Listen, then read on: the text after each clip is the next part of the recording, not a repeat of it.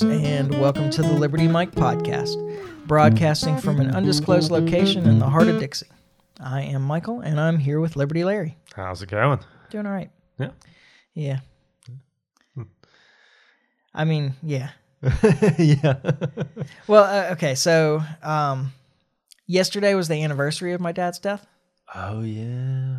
So That's true. uh, I don't know. There's uh, like weird thoughts around that.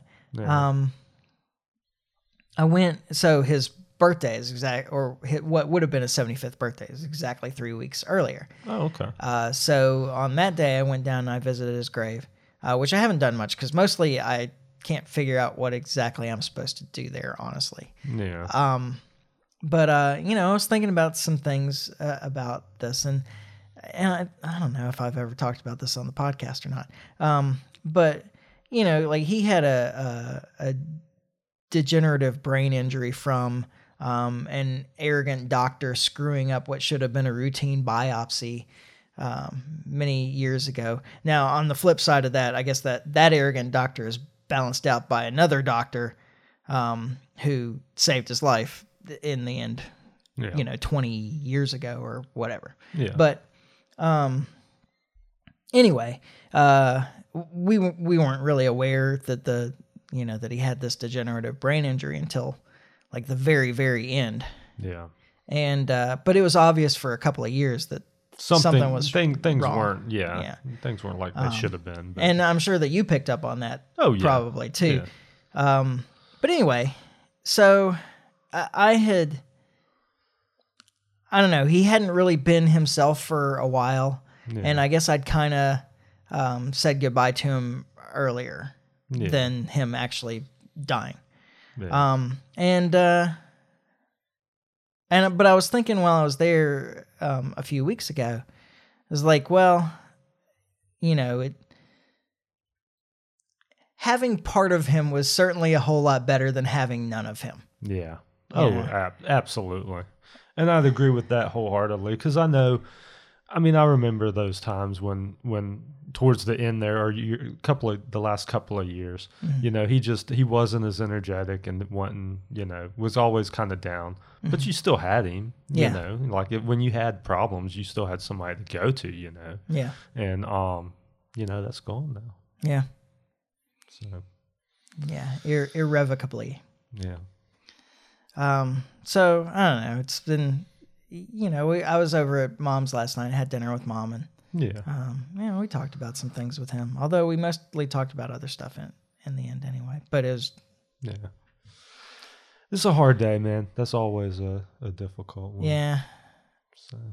yeah. I I don't know. I don't connect with days quite in that way. I mean, like I was uh, certainly like aware Oh, yeah. as it was coming, and Yeah. you know when it was there, but um. I don't know. The day itself doesn't actually hold any particular meaning. I was aware that it was coming up because a thing popped up in my Facebook about the wreck I had days before. Oh yeah, or like, yeah, the day before the funeral. yeah uh, that got to my mom like because she was um she was like oh no you know is gary hurt now too and I'm like, no no he's yeah. he's he's actually he's pretty much fine Walked away from that one, Yeah. man. no. um but uh one of the things and it wasn't actually last night that i was talking with mom about this but she was asking me i don't know i guess maybe a couple of weeks ago um how i felt about the olympic boycott oh, yeah. And uh, I don't know. It seems like as good a place as any to talk about that. I um Yeah, so that came across my radar. So it's just the U.S. officials won't be attending the the Olympic. the The players will still be there. Am I understanding correctly? I yeah I think that's what it has become. yeah, Um because my understanding was like the diplomats wouldn't be there and the Yeah. uh, U.S. officials wouldn't be there, but like the the we, we're still going to participate in the games. yeah, there's some other countries that are boycotting. Well, some um, people have probably in the same us. way. Yeah, Yeah. Like the UK, I think, and you know some other some other places. Um, when she asked me about it, that wasn't the. Uh, at least that information wasn't out there. I guess at Oh, really? that time. Yeah. And uh, I mean, and I, but my feelings about it haven't really changed, and that's that um, I, I'm opposed. I'm opposed to boycotting the Olympics. The whole spirit of the Olympics is to have To healthy competition Yeah. and yeah, Yeah. um, and be a be a goodwill gesture.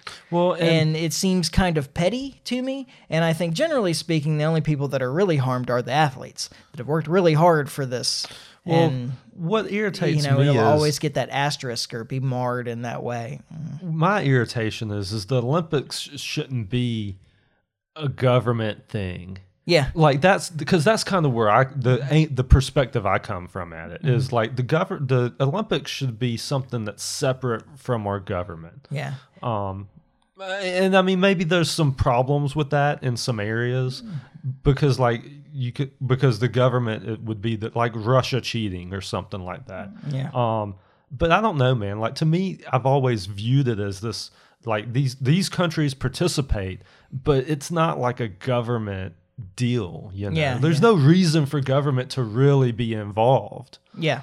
Um, well, and I think it's a it's a really um, stark illustration of the fact that the the any kind of mass conflict in the world is government and government. It doesn't have anything to do with the people. Yeah. It, it goes back to yeah, like people fight, you know, their little family feuds and what have you, but like true large scale conflict only happens between governments. Yeah. Oh yeah. Um, and, And so to get government pay the involved in the Olympics would just be to invite more of that. yeah, it's just and it shouldn't be a political thing at all. Yeah, it should Um, be something for the people. And you know, it's it's one of those things that like it's it, it's always stood in the same way that things like the International Space Station and so forth.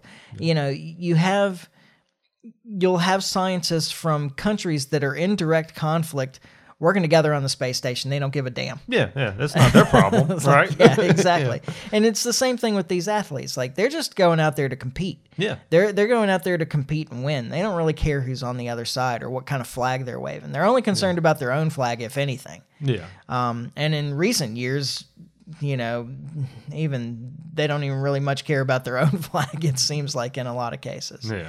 Um, so I, I I'm opposed to Olympic boycotts. I just think that it's petty and it is um, in complete opposition to the purpose of the games in the first place. It, it's not there to make a statement. It's there to be a goodwill gesture and foster healthy healthy competition between well really between people but if you want to look at it as a political thing then be uh, healthy competition between con- countries Yeah.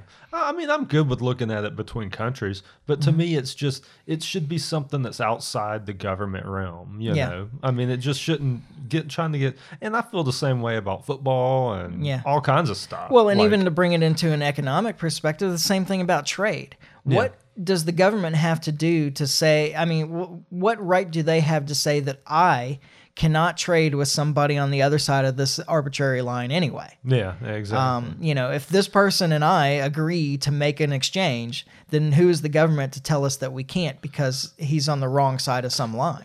It's funny that you mentioned that. So I was watching World News on the way over here, Mm-hmm. and they were talking about uh, one of these countries. You watching in, TV while you're driving? No, on the way over here. I meant before I came over here. before the couch almost ate me on the way over here. Um, and it was talking about one of a, a group of these or a couple of these countries in um in the UK somewhere. I don't know. Like um were were in a dispute because I guess one country is shipping its garbage to another country Okay. and this is a problem for some reason but they like the the investigative journalism on it was just crazy to me because they had people on the ground going and visiting the sites that were being accused of accepting the garbage from the country mm-hmm. and stuff. And all i could think is man this boils down to property rights. Yeah. 100% like because the the they were interviewing the guys that were and they- they were like all like adamant no this is our garbage. This is not garbage didn't come from germany or wherever the hell it was. And it was like what like who cares it's the guy's property like if they want to take garbage from another country and Yeah. why should it be anybody's business but his Yeah. you know Um, so so many things in this world could just be boiled down to just regular property rights and let people do what they want to do with their own property. Yeah, if some athlete has some kind of political statement to make and they want to boycott the games, that's up to them. But Yeah. Yeah. Don't go be on the biggest stage there is. yeah, Like- exactly. It- it's certainly your choice. You know, I, I just I uh-huh. don't have a problem with it. Yeah, uh-huh. I, I don't either. And I, and like I said, I, I think that the boycott is just like this political grandstanding, and I think it's petty. I, I think it doesn't speak well. So do you us, know why they're boycotting? Because it's China. Yeah, I mean that's what I thought. I mean, I was pretty sure I had um, with the thing I had saw said that they were upset over the human rights abuses in China. Yeah, because uh, obviously the U.S. and the U.K. have Well, no connection to any human rights you, abuses you anywhere. make a good point because I mean a lot of the stuff that I mean I don't know. I guess I should read a little closer, but I'm pretty sure the stuff that um, they're accusing China of. Yeah, how dare those Chinese mistreat those Muslims there? And Yeah, exactly. okay, well, have you not been a part of the you know United States news over the last twenty years? Come on. yeah. Oh, absolutely. Oh, yeah. I mean, just because they're they're not within our own country doesn't make it any less of a human rights abuse. I- I- Yeah. you know, and even right now, like talk about human rights abuses, w- regardless of how they want to frame the Yemen war, um, you know, leading from behind or whatever. Oh, we're just supporting the Saudis. No, no, no. We're we're directly supporting the Saudis in an in what amounts to a medieval siege of Yemen, targeting the civilian population there for starvation. Yeah. Like there's I can't even imagine I mean women, you know, women, children, non old people, non-fighters. Like they're all being affected by this. And it wasn't that long ago again, you know, you're right. We just I just need to pull this clip of Madeleine Albright on 60 minutes when asked about the bombing campaign in Iraq through the Clinton years. Um, and saying, you know, well, the the bombing campaign and the blockade uh, or the sanctions, uh, Yeah. uh, you know, how whatever you want to call it, um, are uh, you know there are estimates that uh, they have been the cause of the deaths of 500,000 children. And do you think that that's a worthwhile price to get rid of Saddam Hussein? She said yes. yeah, like I, I just can't imagine the oh, God night, man. yeah. So explain to me how that's not a human rights abuse. Yeah, oh, yeah, absolutely. I mean, We are perfectly content with starving out half a million children like at the end of the day, for political, Yeah. you know, goals. like protecting the children is the most important thing. So if you, So, and I don't want to get onto a blame America first thing. It's No, just, it's, no. the the point is that even th- this is hypocritical, and it's not, and they're aware that it's hypocritical. It's just political grandstanding. yeah, yeah, no, I absolutely Because agree. we're and the reason it doesn't even make any sense. The- Actually, the the real reason is because China is arising as an economic rival to the United States, Yeah. and that's what it's really about. It doesn't have anything to do with human rights. We don't care about it. The, our, our Yeah. government does not care about human rights. right. does not care about human rights. Yeah. I mean, you got But it's- sections but of the government here right now talking about like holding people down and injecting them with uh, vaccines if they don't want it. I mean, they are not concerned about human rights. Exactly. But that's for your own good, though, right? Oh yeah, well of course. I, I'm sure the Chinese could make a similar argument about why they're re-educating the Uyghurs. yeah, yeah. Um, and there's also been, uh, you know, plenty of reports. Um, oh gosh, I can't think of his name.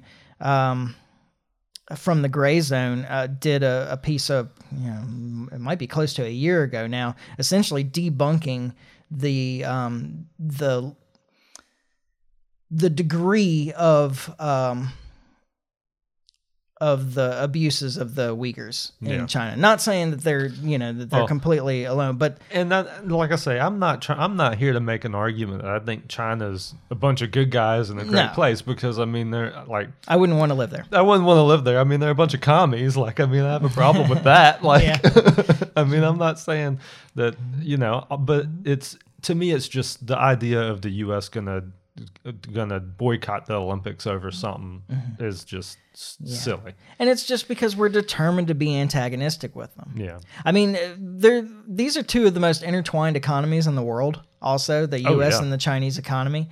Um, If you make the stuff, we will consume it. yeah, and and You I, make like it, I- and we'll buy it. you know, we were real critical of Trump's trade war with China. Yeah. Um, first off, that you, you can't win the trade war with China. And but the most important bit is like, why would we be complaining? We're sending them our worthless paper, and they're sending us stuff. stuff. Yeah. Be it cheap stuff, it's Yeah. still stuff. Yeah. Yeah. and we Has need more it. value than the paper we're sending over there. Well, for sure. exactly. Like, Especially now. Yeah. Oh, yeah. Exactly. Um, so I, I just think I, I I'm opposed to an Olympic boycott. yeah. Um, now, interestingly, and this is a little transition to another topic, but um, uh, Bernhard at Moon of Alabama uh, pointed out that um, in well, that he expects a uh, Kiev, NATO, U.S. Um, attack on the Donbass region in Ukraine in early February 2022, because at that point in time, Putin will be attending the opening of the Olympic Games.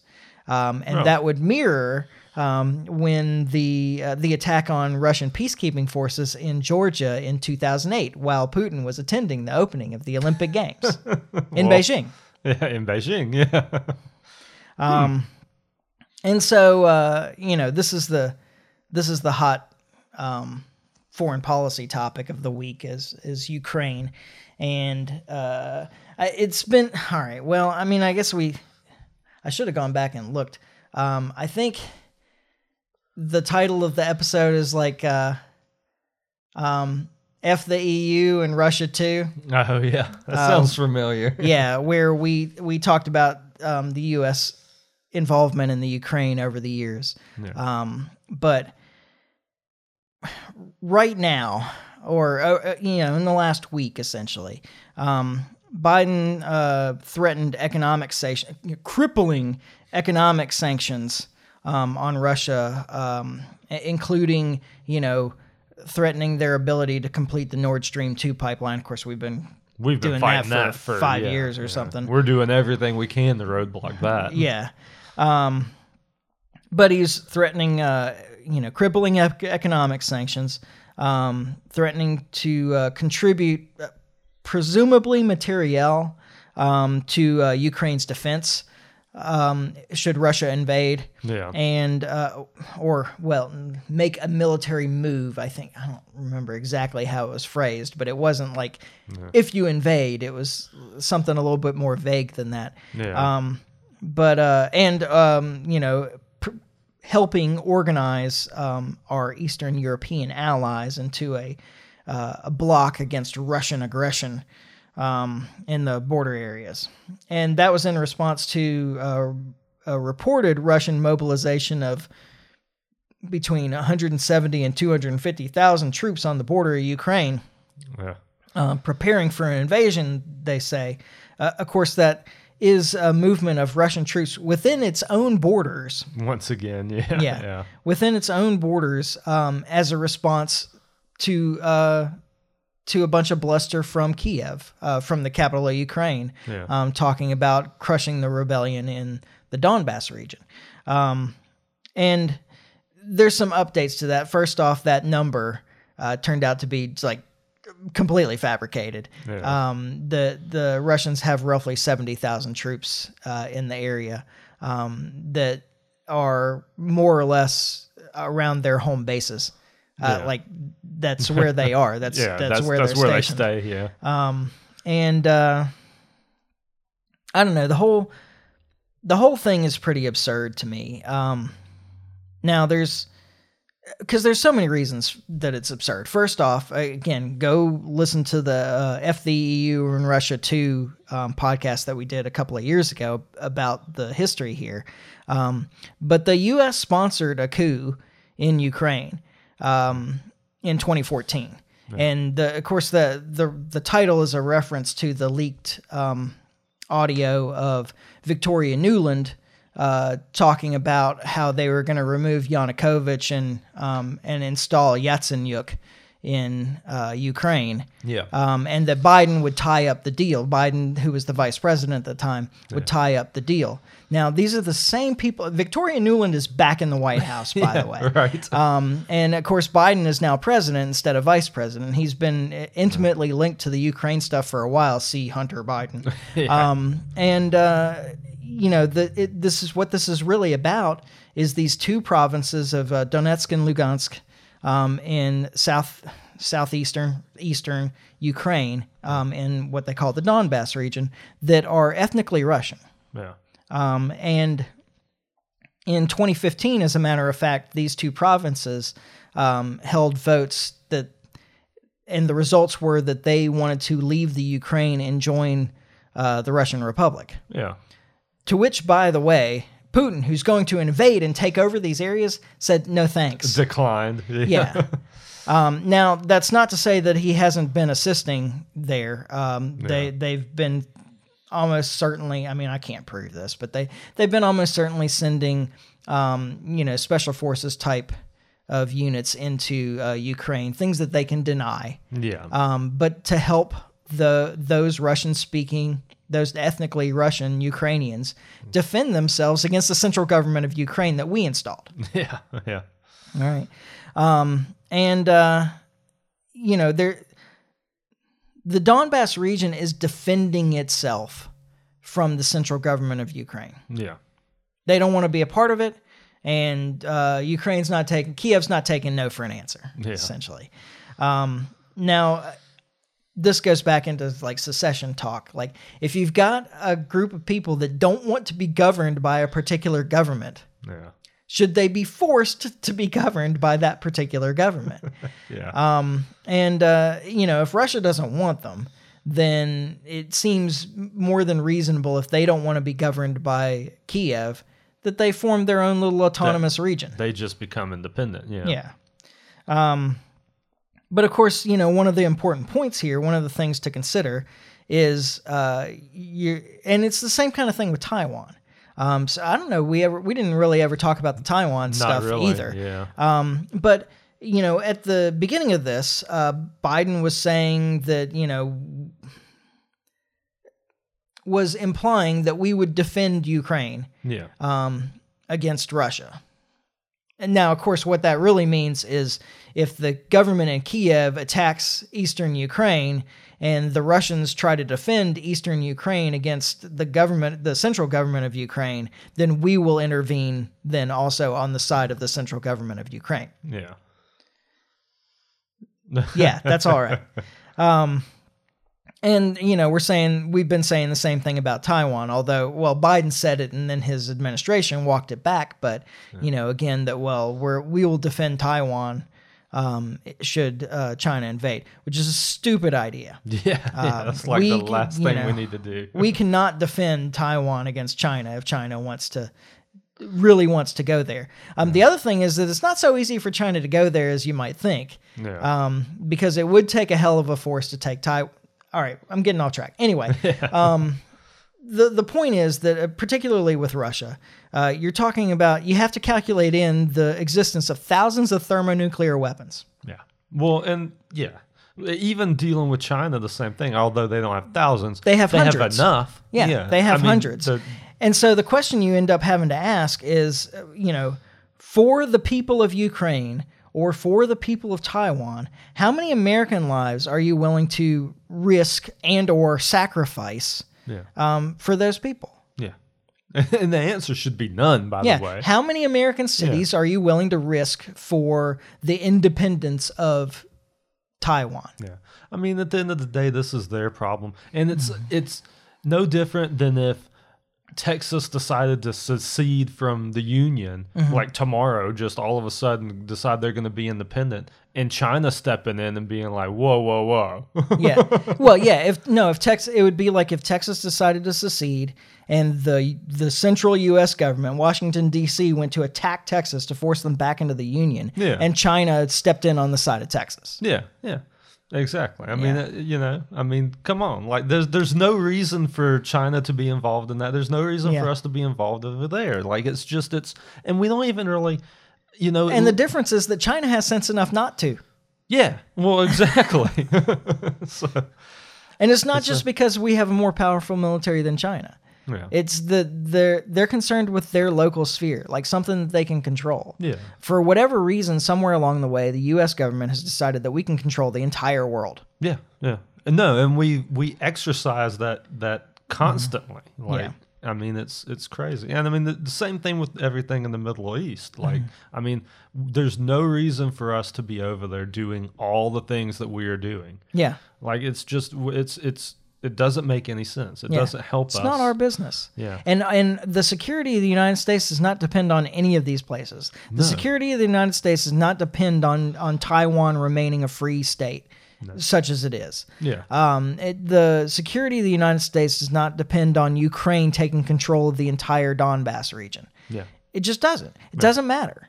And the the security of the United States, talk about energy all you want, does not depend on uh, us having control of all the oil in the Middle East Yeah. No. or any of it. Well, and that's what creates the terrorism in the first place. Yeah. like, I mean, that's the reason you have a 9/11 event. Like, Yeah. Well, yeah, you go over there, you prop up friendly government, well, governments that are friendly to the U.S. but are terrible to their to the people. people. yeah, exactly. And, yeah. and then those people, instead of blaming the government that's being terrible to them, they're blaming the U.S. because the U.S. is so involved. Yeah. Um, now the the upside of this is, and I'm I'm taking liberally from uh, Gilbert Doctorow, who's a uh, who's a Russia guy and lives over in Belgium, I think, um, writes for Anti-War and some other places. Uh, so he usually has pretty good insight into this, and um, he was making some assumptions about this uh, this um online meeting between Biden and Putin that they haven't, to my knowledge, at this point, really released many details from. Yeah, Um, I didn't so- realize this had happened. So this is Yeah, it happened yesterday. Okay. I guess. Well, yeah. yeah. Um, and so uh, I, I am absolutely like taking his word for this, but Yeah. um, you know, it's the best we've got right now, or best I have access to right now. Yeah. Um, now, first off, that giant troop number I may have mentioned already is more like seventy thousand. It's not one hundred and seventy-five thousand, and it's sure as hell not two hundred and fifty thousand. yeah. Um, and uh, you know, Moon of Alabama was saying that uh, in order for Russia to put 250,000 um, active fighting troops on the border with Ukraine, that's like a majority of their active fighting troops in the entire country of Russia that covers 11 time zones. yeah. Right. And so obviously, if they put that many troops on the border with Ukraine, they have They're given up defense Yeah. everywhere else. They're So, vulnerable. uh, yeah. that it was an absurd number to begin with. It just like Yeah. doesn't make any sense at all.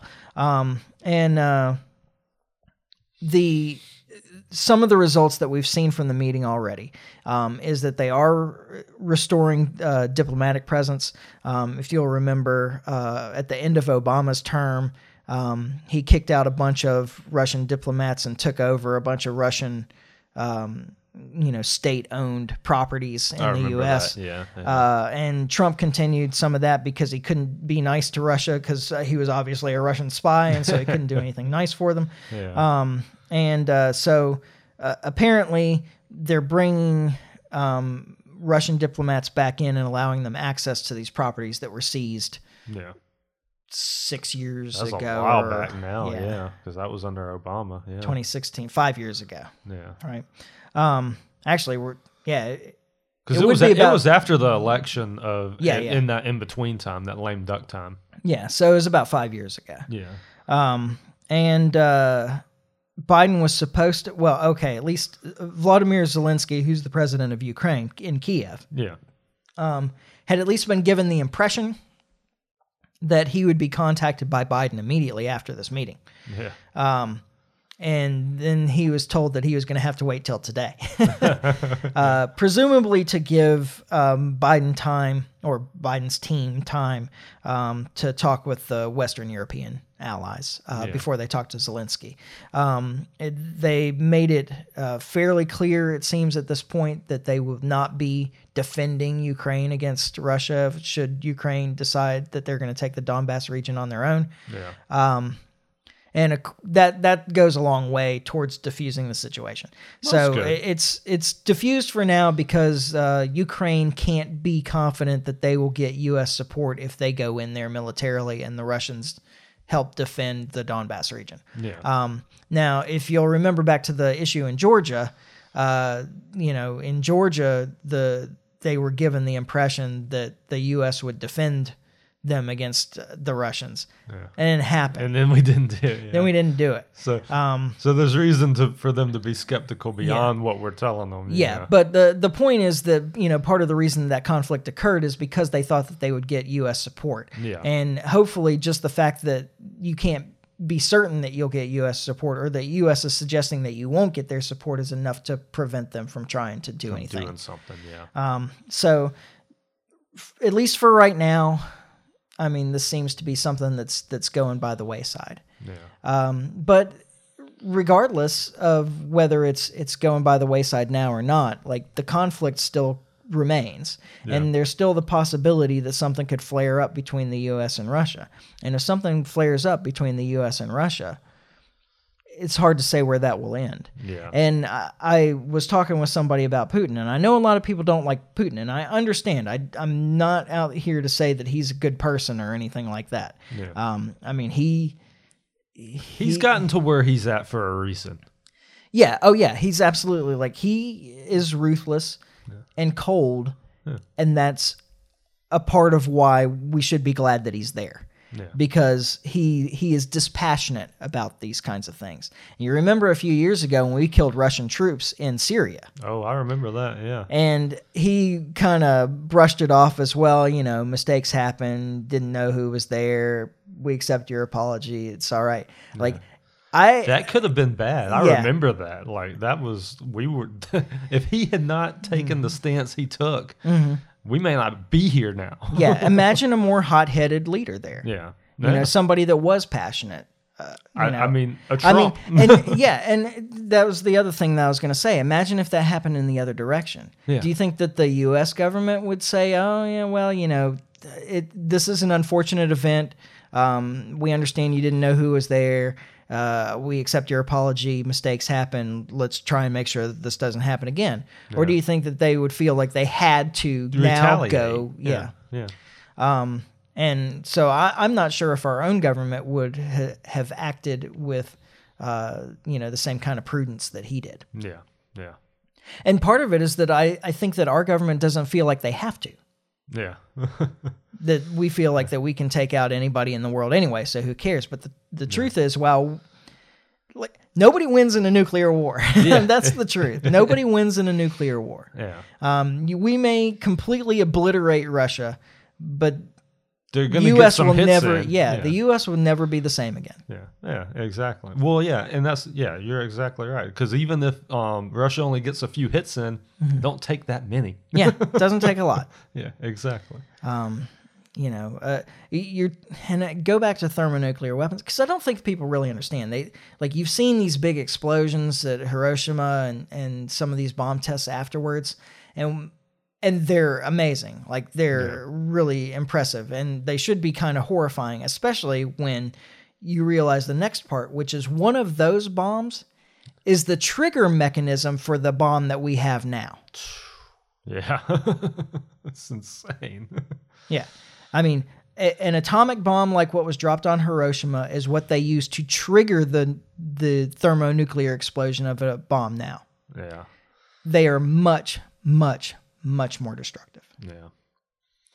And Yeah. you know, that's it's not to be taken lightly. yeah, exactly. And um you know, you can say that uh, well, you know, the the existence of nuclear weapon has has prevented um, the big powers from fighting with each other ever since the development of nuclear weapons, Yeah. uh, and that's true to some degree. So far. now, what has happened though is that you've ended up with all these little satellite conflicts. In Vietnam, Vietnam was still, you know, between the It was a the- proxy war. Yeah, yeah, exactly. It was between the Chinese and the Russians and the Americans. Korea the same way. Um, like so, we've had these little proxy wars all over the place where there Which were is really U.S. convenient because the U.S. doesn't really have to declare war. yeah, well, I, we don't do that anyway anymore. yeah, exactly. Um, we just kind of go in and do our thing. because people wouldn't agree to that. You you wouldn't get reelected if you voted for that. Um, but yeah, uh, so there are uh, Chinese and Russian and American troops involved in these little little proxy wars, these little satellite wars all over the place. Um, but then they're in a position where they don't have to declare their activity. yeah, But the, the thing is that yeah, this These- works until it doesn't, and when Yeah. it doesn't, the one it only takes failure one time. Well, and and we're so far removed from these bombs being dropped on anybody Mm-hmm. that people, especially people in government, because that's what you worry about, you know, Yeah. is the president or the you know the people in charge, um, not realizing what they're doing. Uh, Yeah. That the danger that these weapons are, and and that the danger of poking countries that have these weapons is. Yeah.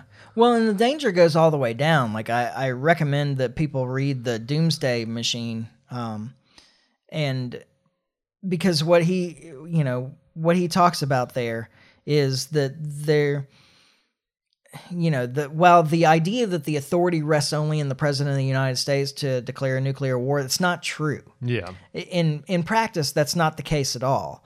Um, all these uh, these military bases where they have nuclear weapons those base commanders feel like they have the authority to declare nuclear war too. Yeah. um, if they don't get you know the right order but it seems like something has happened they do feel like they can take the authority among themselves to go ahead and launch an attack to give the go ahead if they don't if they aren't told explicitly to bring um, their fighters back or bombers back Yeah. and you got to think that there's got to be some some bomber pilots that feel the same way too Yeah. like we got up there and, and now the officially the orders are if you aren't told explicitly to go on then Yeah. you're supposed to come back but you have to think that there are some bomber pilots that would feel like if they didn't get the order to go on Yeah. that that's because the people that would give that order have been We're blown up. Yeah, exactly. you know Yeah. and that we are And already in a nuclear war It's a game time decision. Yeah. Yeah. um and you know it only it only takes one it only takes off. one guy Yeah.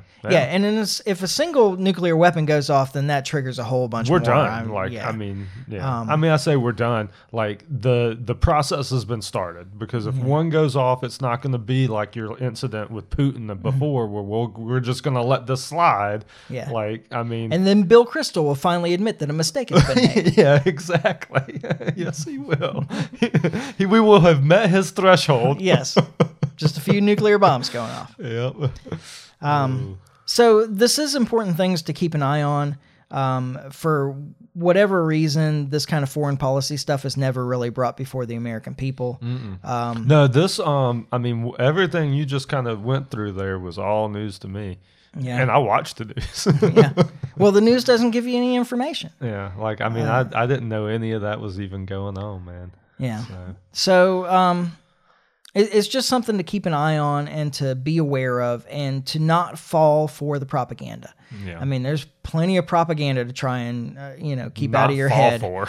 uh, right now. just but turn on the TV. But this is another one of those things, and and if this is propaganda and preparation, as as Bernhard thinks, um, for an invasion of the Donbass region by you know some alliance between NATO, uh, Kiev, and the U.S.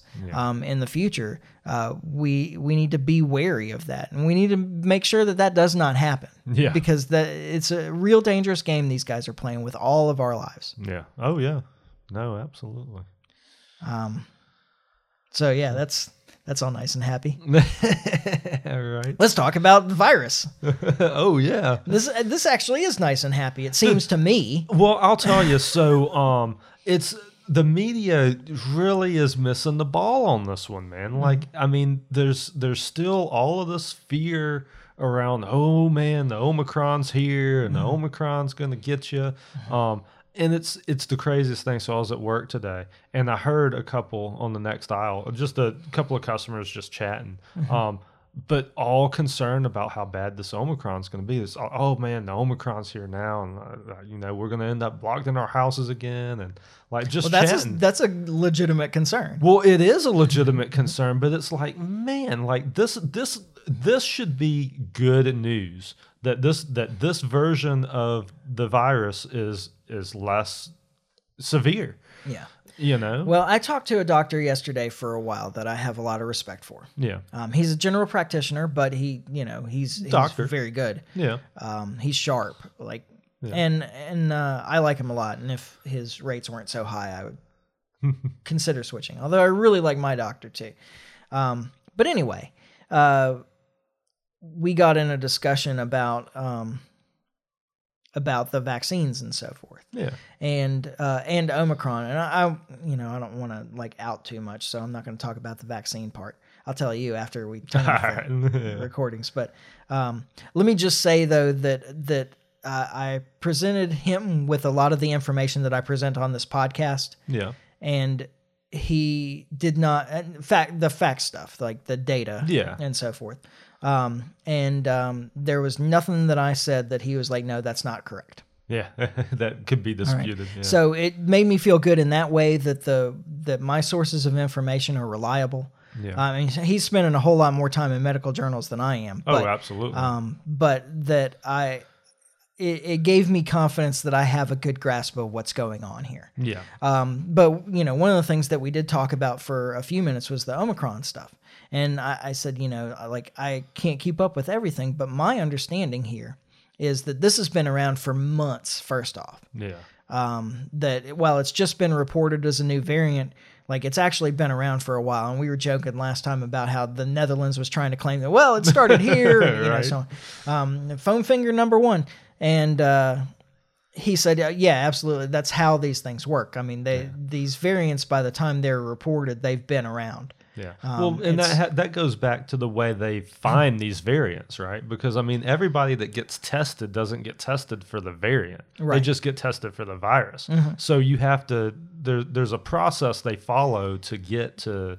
So Yeah, I mean, once these- they do genetic testing, they're not doing genetic testing on every. to ev- to every person. That's what I'm saying. So, like I say, that's the reason there's like a delay here as far as when the new variant is is pops up or whatever. Yeah, and eventually they do the CSI rotate, enhance, etc. thing, and, Yeah. and work it out. Yeah. Um, but uh, he said yes, it's it's it's certainly been around for months before it got reported. yeah. Um, I said, well, my my understanding is at this point there have been zero deaths reported related to the Omicron variant. Yeah. He said that's correct. and I said, well, also to my understanding, there have been zero hospitalizations reported related to Omicron. Is that correct? Yeah. And he said, yes. Yeah. yeah. And I was like, then isn't this good news? Yeah. How is how is any of that bad news? yeah. Um, so, uh, yes, this is the, the bad news is that it's being used once again to try and ramp up all of these authoritarian uh, mandates and lockdowns and, and so forth. It's it's the hopefully the last push um, to try and get everybody vaccinated. It, and it feels like it's the last weakest push for particularly the the regulations and the stuff like that. The stuff that we would be worried about, you know, Mm-hmm. Yeah. the lockdowns and things like that. Um, the media is absolutely using this as a push for that third booster. Mm-hmm. Um, like the everything I've seen is they the they've had people on there talking about well if you get that third booster that really seems to to have an effect on the omicron variant like that's that's the the propaganda Yeah. Well, I always I find these things interesting, and I, I know that there's statistical ways to to measure this, but um, it seems to me that when we're presented with this stuff, we're not really given any data. yeah Um, I kind of want to come back to that too, but um, you can't like they're making an assumption about how bad it would have been without yeah. the vaccine. Yeah. and you can't know how like what would have happened if if only blah blah blah. Yeah. and th- it, that's not scientific at all. Yeah. And and speaking of that we we saw fauci get back out there again yeah. and tell us all how he represents science and that all he does is promote science and that he's there to save people's lives and you know all this other um you know self-aggrandizing. He is science. Yeah, all this other self-aggrandizing crap, and and that was actually something else that I found interesting. Um, talking to the doctor, is that he said that uh, he said that because um, somebody there said that um, Fauci hadn't had a patient in forty years. You know, like why are we listening to this guy? And um, and the doctor said Fauci's never had a patient that he went straight from medical school into academia and then into government. He has never been a Never. practicing doc- Wow. doctor. I mean, I guess I, I didn't know that. It doesn't surprise me. Yeah. But I, I, didn't- I wasn't aware of that. Yeah. Um, so I really need a sip of water. But uh anyway, the the whole idea that he's giving a misleading impression of science. He's taking advantage of people the way people are taught science anyway. Yeah. And I know that I talk about I harp on this all the time, but I think that this is really important Yeah. thing for people to recognize. Um, when he gets up there and says, uh, "I think, we think, it looks like maybe blah blah blah blah blah," and I represent science. That none of that is science. Yeah. None of that is science at all. Science is science is not. oh, okay, so I saw somebody with a T-shirt the other day Yeah. that said, "Science is not a liberal conspiracy." Yeah. and I thought, yeah, you, that's absolutely true. Science Yeah. is not a liberal conspiracy. Yeah. There's a lot of things that science isn't. Yeah. Um, and I like I I wish I had been in a position to confront the person and say, okay, uh, you told me one thing that science is not. Can you tell me what science is? yeah. Yeah. Because I think that most people can't answer that question. No, really. and I guarantee you the person wearing the shirt isn't because the person that's wearing the shirt is is on the side of Fauci. Like Yeah. that's that's a statement like to support I mean, it Fauci. could be a global warming thing. It could be. It could be a lot of things. Yeah. But, Um, but uh, something tells me that he's a Democrat. yeah, I'm pretty sure you're right. Uh, so let me tell you something else that science isn't. though. yeah. Science is not an unassailable set of facts. Yeah. Yeah.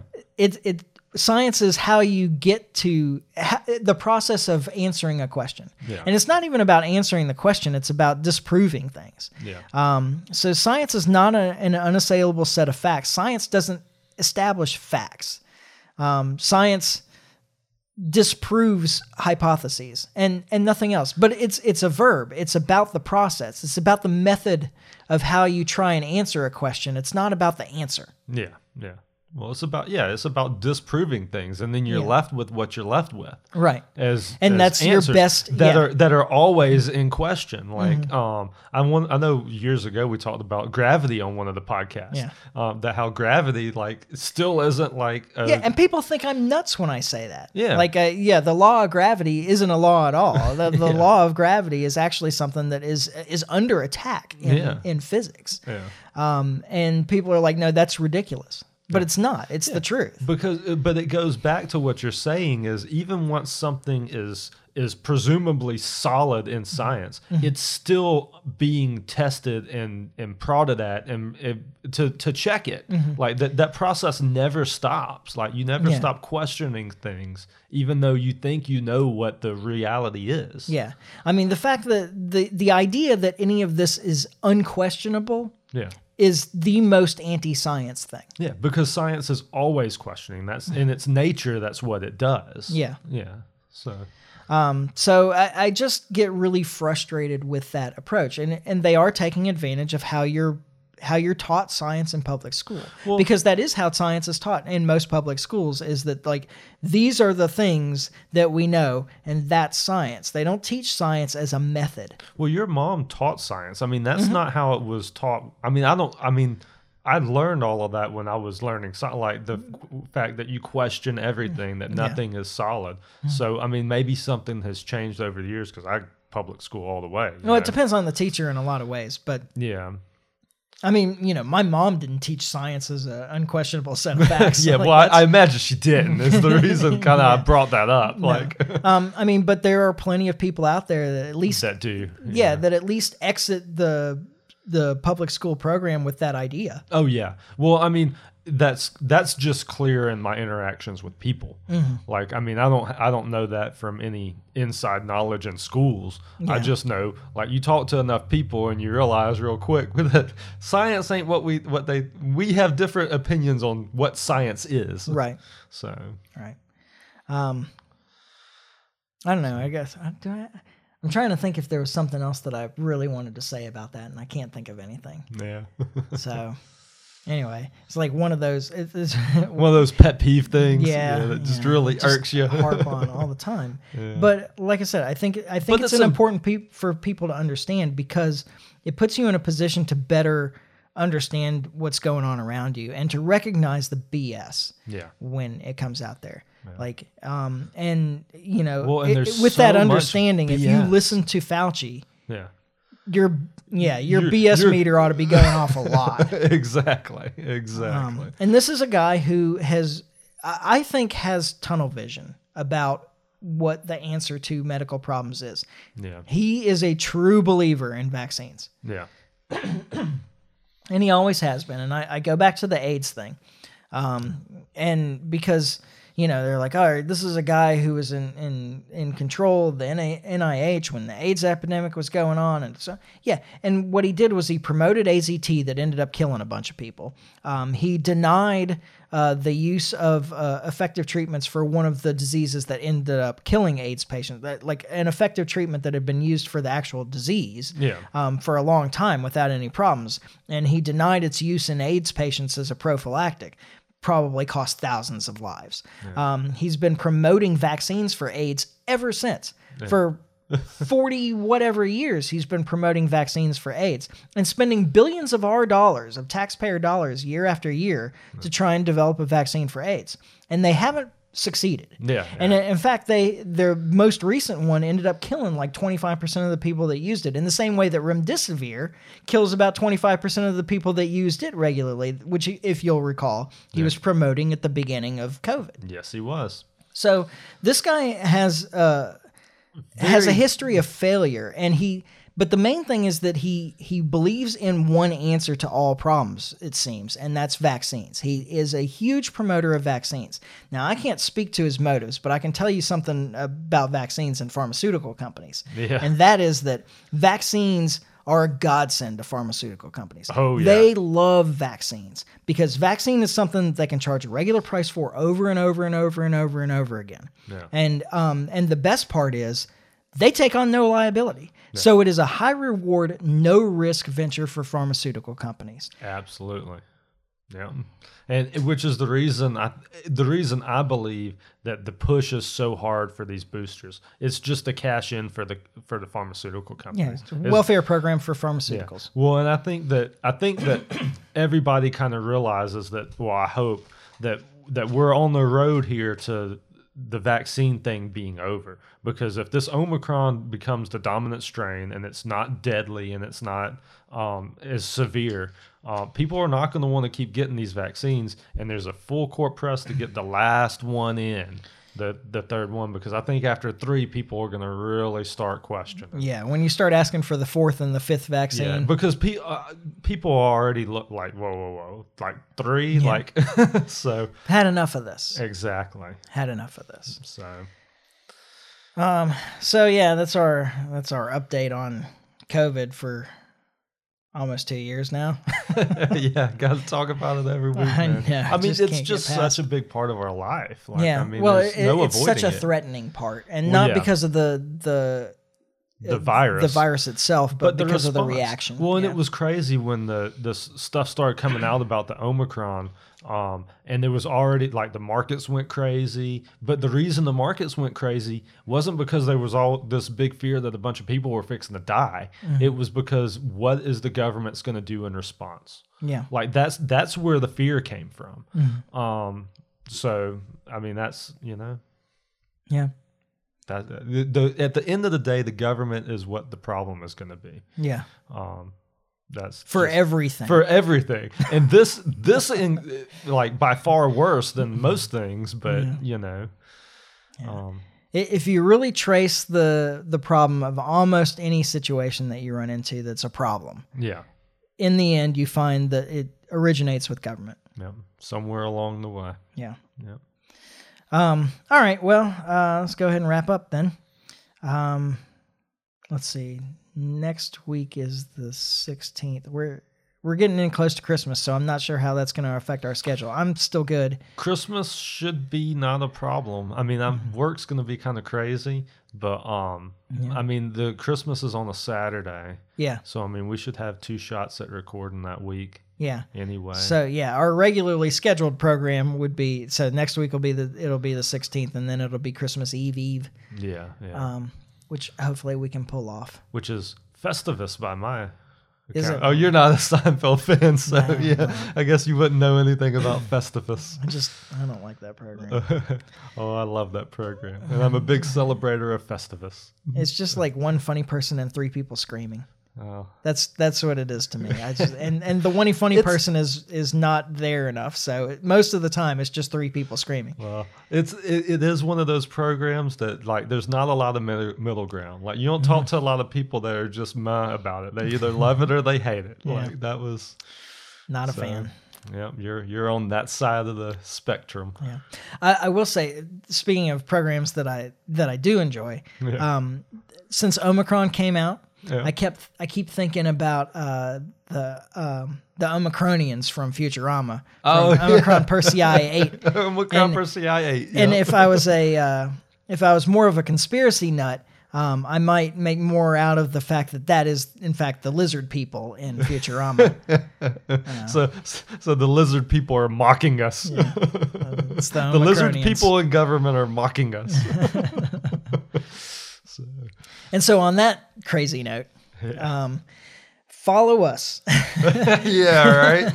on Facebook, uh, subscribe on iTunes, Podbean, YouTube. Um, check the website. I haven't started writing. Maybe if people like start emailing me, Michael at the Liberty Mike, and getting on to me about how lazy I am about writing, it might, you know, promote me to write more. I'm gonna start. all. I'm gonna start sending you emails every day. Sure, you will. sure, you will. I don't. Not too concerned. You're not concerned. And, uh, you know, barring anything unforeseen, uh, we will be back here in a week when we finally get this right. And in the meantime, try to stay free. Life short, live free. Ciao. Later.